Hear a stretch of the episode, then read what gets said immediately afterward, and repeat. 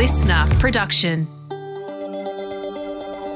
Well, after hitting an 11 month low last week, Aussie shares continue to move higher. And how did news about China impact our market today? Good afternoon, I'm Steve. I'm Laura. It's Wednesday, the 11th of October. Welcome to the CommSec Market Update. Good afternoon, Laura. Good afternoon, Stevie. Heading into the close, the Aussie share market is enjoying its fifth straight day of gains. That is our longest winning streak in about four months as well. And of course, yesterday, we had our best improvement in about three weeks. So, share markets, as I said at the outset, did not do well last week. We've had a very rough ride for about two, two and a half months now, but at least we're heading in the right direction at the moment. Yeah, exactly right. It has been another good day on the Aussie market. So, we obviously did have quite a positive lead in from the US overnight. We had some more central bankers talking, and basically, some of their comments were saying that, you know, policy may be restrictive enough, so they might not need to do any more tightening. So, in human language, they might not need to raise interest rates mm-hmm. anymore in order to get to that 2% target range of inflation. So, potentially and you know investors are quite happy about this and they seem quite buoyant about it. So we did see the share market lifting we've also seen bond yields easing. You know we have been talking about that especially late last week and that's why we saw our market declining so heavily and now it's sort of the reverse. As bond yields are easing we're seeing the share market climbing because they have quite an inverse correlation there yeah, exactly. So US markets have had a good couple of days. That's you know flowing through our market as you point out, interest rate related, but also China's been in focus as well. There've been reports in the past 24 hours or so that um, Chinese officials are, are, closer to unveiling fresh stimulus to to help meet their growth goals with it they're struggling with at the moment. So according to a Bloomberg report, they might be spending another close to 140 billion US dollars on infrastructure projects. So that mm. seemed to give our market a bit of a boost around midday Sydney time. And that's around the time that China's share market opens. So they're two drivers, it seems, of our market today, at least. Exactly. And on the back of that news, so we did see, you know, iron ore futures rising. That's why we saw our big iron ore names here BHP, Fortescue, Rio, all lifting. And that 140 odd billion US, I did a rough calculation. It's about 215 billion Aussie dollars for those interested. So quite a substantial amount of money.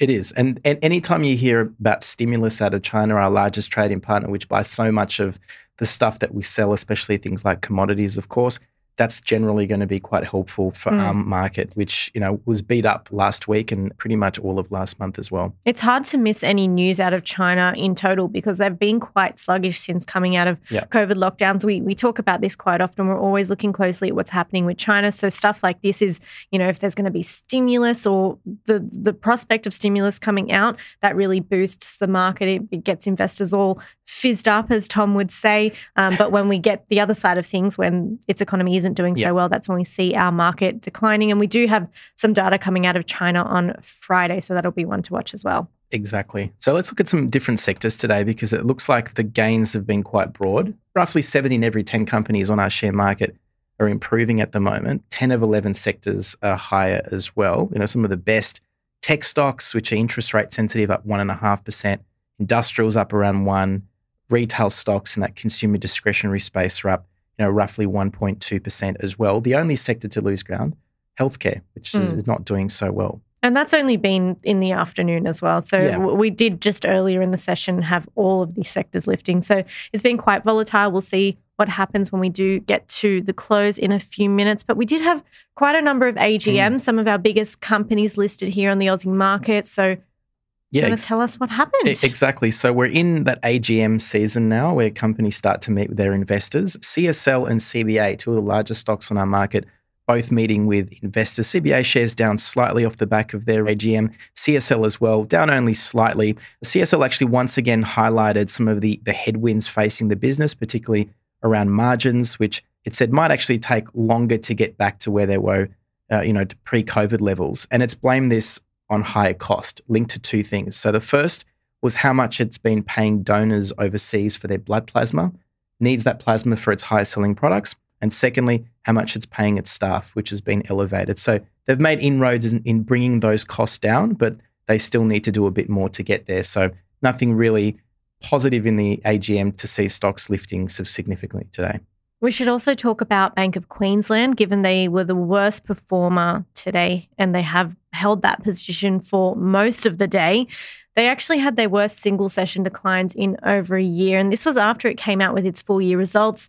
In a nutshell, the company reported a 70% slump in profit compared with the same time last year, and it also forecasted that revenue and margin pressures will continue into the 2024 calendar year. So, not a good day for Bank of Queensland. Yeah, and Bendigo and Adelaide Bank, another, you know, one of the smaller banks as well on the market, down about 1.3% today. So it seems to be heading in the same direction. We also heard from some other stocks. I mean, Telstra was another company that was in the headlines because it said its plans to buy Versent, which is a cloud services business, for about $267 million, basically edging ahead of a rival Japanese bidder here. Now, the purpose behind the acquisition, according to Telstra, is to help basically scale that part of its tech business. Over the past year, Versent generated roughly $130 million in revenue. So, not a huge part of Telstra by any means if things move forward, but still received a little bit of attention. Telstra shares up slightly. Yep. So we'll just do some rapid fire because there's a few other companies that came out with some news today. So Liontown currently down about 3% after Australia's richest person, Gina Rinehart, continued to up her stake in the company. She now holds above an 18% voting right over the company. Of course, they are a takeover target for Albemarle, the largest lithium miner in the world. Qantas shares are actually lifting after an announcement saying that its chairman will step down in late 2024 ahead of the company's AGM. And this seemed to be well received by investors amid all those troubles surrounding the business at the moment. Yeah, and we heard from IAG today, the insurer behind NRMA, reiterated some of its long term goals, including adding roughly 1 million customers over the long term and quite a few stocks actually paid out dividends to shareholders as well. So TPG, News Corp, and Cochlear, just to name a few. Looking ahead to tonight, the big event we've been waiting for this week, or well, one of them, we have those mm. business inflation figures coming out. So that will be really important for the next Federal Reserve meeting. At the moment, there's about a 14% chance that interest rates will be lifted when they meet in early November, yep. but very small chance, right? Yeah, so those chances have, have, dropped back a bit recently, but you're right. The next two days will be quite important for that conversation. Mm-hmm. So mm. tonight, that producer price update shows the change in prices that businesses are paying for things. So the expectation is that the core measure could only lift very slightly. This is ahead of the US market open, so it will, you know, have an impact on markets potentially. And then tomorrow morning, we have the minutes from the mm. most recent meeting of the US Central Bank. That will be at 5 a.m. Sydney time. That's with two hours of trade left in the United States. So another one to watch.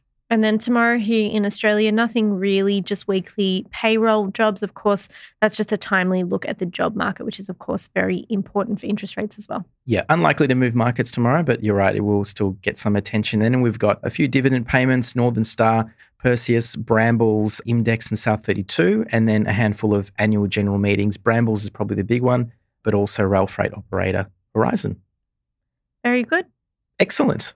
Wonderful. How about that? Awesome. well, on that note, everyone, have a great evening and we'll, we'll catch you tomorrow. Catch you tomorrow. Bye.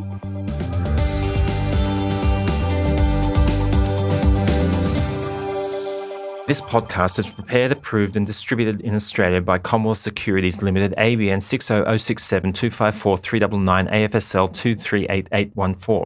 The information does not take into consideration your objectives, financial situation, or needs. Consider the appropriateness of the information before acting, and if necessary, seek appropriate professional advice. Listener.